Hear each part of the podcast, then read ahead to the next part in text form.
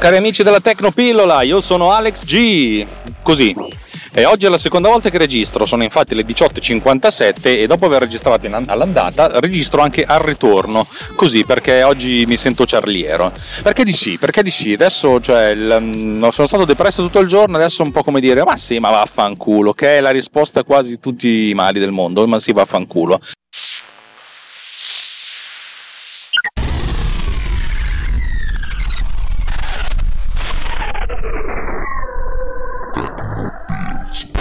Allora, puntata di risposta.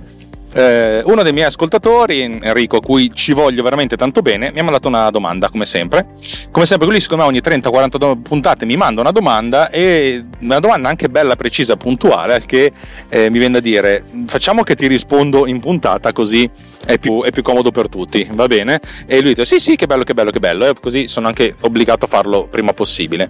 Va bene, per cui adesso passerei a leggere la domanda. Egli me le scrive sempre sui privati di Twitter, che è sempre un casino perché poi che cazzo si fa, va bene.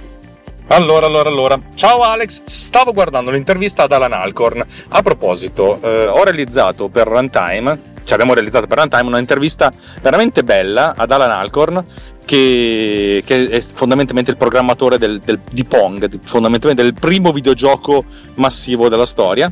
Ed è stata un'intervista bellissima in un ambiente spettacolare, che insomma vi metto il link nelle note dell'episodio, perché secondo me dovete andarvelo a vedere perché è un momento bello. Vabbè, insomma, stavo guardando l'intervista ad Allan Alcorn e ho notato che quando la videocamera gira attorno al soggetto, proprio all'inizio del video, cambia moltissimo l'esposizione, se è il termine giusto. Quando è in controluce diventa molto più scura, e quando invece la luce è alle spalle schiarisce molto.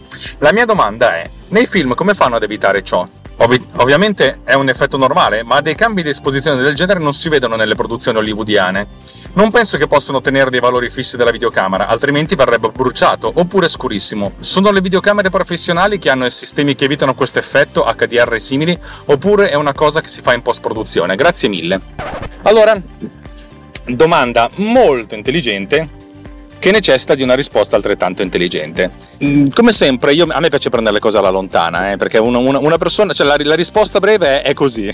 No, la risposta lunga è che dobbiamo sempre dividere quello che è la produzione audiovisiva in due grandissime categorie.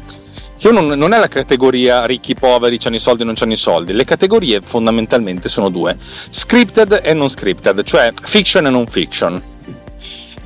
Cosa significa? Se a cui lui si sta riferendo è una ripresa che ho fatto col telefono cellulare con lo stabilizzatore, girando attorno al soggetto che camminava in una sorta di piccolo padiglione che era illuminato soltanto da una parte, per cui c'erano ancora momenti in cui era a favore di luce, di conseguenza era esposto in un certo modo, era contro luce ed esposto in un altro modo.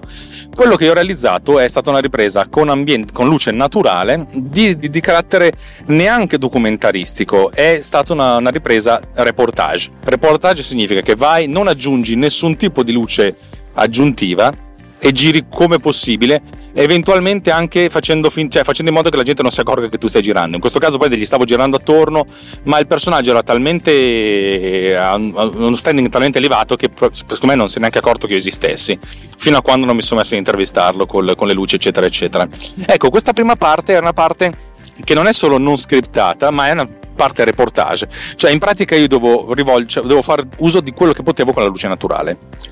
La produzione hollywoodiana essenzialmente, ma tendenzialmente tutta la produzione di fiction, più o meno, ovviamente più si hanno i soldi più è facile gestire le cose, più si hanno mezzi a disposizione, però tutta la produzione di fiction essenzialmente dice: il regista dice io devo fare una ripresa in cui c'è il soggetto che cammina per questa stanza che è lunga 20 metri, gli devo girare attorno. Al che il direttore della fotografia comincia a dire: ma sei sicuro? Non vuoi fare una cosa camera fissa? No, voglio fare questa roba qui. Questo è il male per il direttore della fotografia, perché il direttore della fotografia ha il compito di rendere bello ogni singolo istante di questa passeggiata attorno al soggetto, che tra l'altro cammina lui stesso, evitando di avere delle cose troppo esposte o troppo poco esposte. Se dovessi realizzare una cosa del genere sul set di un film, essenzialmente la cosa sarebbe molto più controllata. Significa che invece di avere una luce fortissima e netta che arriva solo da una direzione, che è la luce ambiente, avrei una luce un po' più forte che arriva da una parte e una luce di riempimento un po' più debole, ma neanche troppo, dall'altra. Vittorio Storaro, uno dei più grandi direttori della fotografia e della storia del cinema, di cui sto guardando recentemente a pezzettini Apocalypse Now di Coppola, al di là del bene e del male, cioè, tanto è magniloquente, però vabbè, questa è una storia lunga. Lui diceva la cosa più importante quando fate della fotografia è la luce di riempimento. Ecco, io spiegai un anno fa circa, probabilmente qua, i principi dell'illuminare per un'intervista, cioè utilizzare una luce principale, una luce di riempimento, un controluce. Ecco, questi principi poi più o meno, se prendetela veramente con tanta leggerezza, si applicano anche nel caso in cui c'è un soggetto che si muove. In questo caso si costruirebbe un set in cui la luce non è quella solare, che è talmente forte che di sotto contrasta qualsiasi altra cosa, ma si avrebbe una batteria di luci diffuse che arrivano dalle vetrate, che sarebbero vetrate finte a questo punto, e sul soffitto avremmo altre luci di riempimento, oltre a tendenzialmente, spesso e volentieri, avere qualcuno con un pannello riflettente portatile che seguirebbe tutto il personaggio e cercherebbe di riempire i vuoti lasciati dalla luce, perché se arriva solo dall'alto, un pochettino dal basso ci vorrebbe, in modo tale da dargli un po' di riempimento. È una cosa non particolarmente facile da gestire, perché essenzialmente l'operatore deve inquadrare il mondo senza inquadrare le sorgenti di luce artificiali e di conseguenza fittizie. A valle di tutto questo, posto che appunto quando il cinema era del tutto analogico e non esistevano le telecamere digitali, ma non c'era neanche la color correction. La color correction veniva chiamata color timing, cioè quanto tempo si lascia la pellicola nel bagno di esposizione in modo che venga esposta in un certo modo. Per questo che a volte si parla di color timing quando si parla di color correction, perché c'è il tempo che deve stare in questo bagno di solventi chimici, cazzi chimici, che ne so io, sono digitale dentro. Prima di questo, cioè, questo era, e questo uno se lo faceva andare bene, era abbastanza difficile cercare di schiarire alcuni fotogrammi, altri no. Oggi invece si potrebbe fare qualcosa di simile. La camera che ho usato è un iPhone messo in modalità automatica per l'esposizione, perché io sapevo perfettamente che avrei avuto zone inondate di luce e zone completamente buie, perché così è, e di conseguenza io ho cercato di fare del mio meglio in modalità reportage, cioè io volevo che si capisse che questa persona è entrata in questa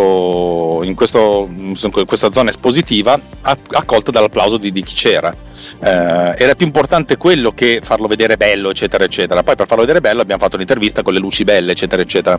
A valle di questo, però, effettivamente la correzione del colore avrebbe aiutato, una correzione del colore che avrebbe modificato in certi casi l'esposizione in modo graduale, cioè non passando dal bianco al nero, ma con dei piccoli passi che magari impiegano diversi secondi. Nelle produzioni di un certo livello, dove c'è non solo la color correction, ma la color correction associata agli effetti speciali, si creano delle maschere in modo da illuminare artificialmente, cioè cambiare l'illuminazione del volto, tracciando il volto per tutta la durata dell'inquadratura.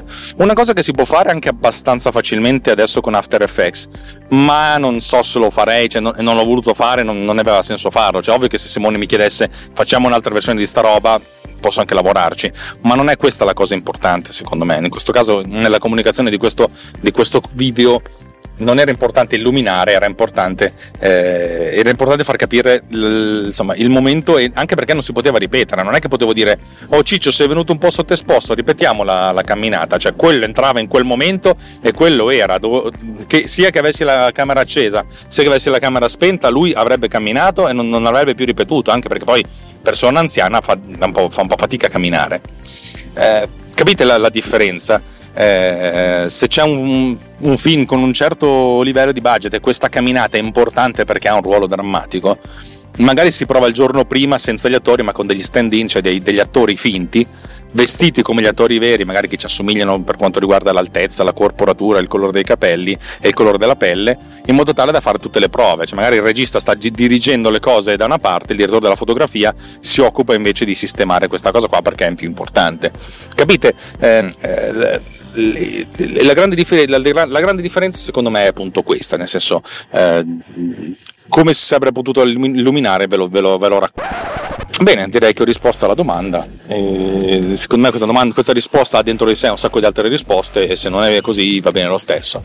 Va bene ragazzi, come sempre ringraziamo Enrico per le sue domande, che sono sempre belle appuntite, nel senso non che danno fastidio, ma che proprio, cioè, vanno lì, ho bisogno di sapere sta cosa qua, dimmi perché, e io in 9 minuti e qualcosa, anzi 10 minuti e qualcosa, ti rispondo. Va bene ragazzi, se vi è piaciuta questa puntata fatemelo sapere, se non vi è piaciuto fatemelo sapere 2 volte, e se non ve ne frega niente fatemi sapere pure questo, dai, va bene così. Vi ricordo che Runtime Radio è un network di gente che si tira sulle maniche, invece di morire dal caldo muore dal caldo registrando podcast, facendo comunicazione, creando contenuti. Ecco, noi creiamo contenuti, ogni volta c'è il jingle, c'è il payoff, Runtime Radio, la radio non solo geek, la web radio non solo geek, Runtime Radio, la radio geek. A me piace definire Runtime Radio noi creiamo contenuti, che secondo me è una di quelle cose che è molto più forte, cioè una radio spesso volentieri o crea contenuti o crea contenuti relativamente facili, c'è un tipo che mette sulla musica e vi racconta la rava la fava. Noi costruiamo trasmissioni cercando di raccontarvi delle cose un pochettino più approfondite, così, nel bene e nel male. Va bene, dai, avete capito? Se vi piace quello che facciamo andate sul nostro sito rantameridio.it/ancheio e vedete se potete contribuire. Noi zitti stiamo lavorando a una nuova versione del sito, molto zitti, ma credetemi ne vedo l'orizzonte, vuol dire che è lontano, no, vedo la luce alla fine del tunnel. Bene ragazzi, ancora una volta grazie, vi voglio bene, vi lovo, vi sbaciucchio tutti quanti, vi lecco come farebbe il mio cane. Ciao!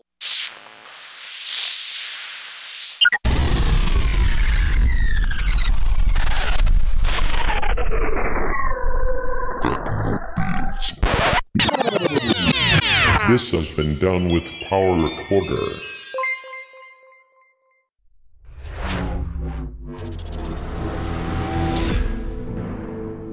This podcast is edited with Producer. Discover more at ultimedia/producer, ulti.media/producer, Poduscer.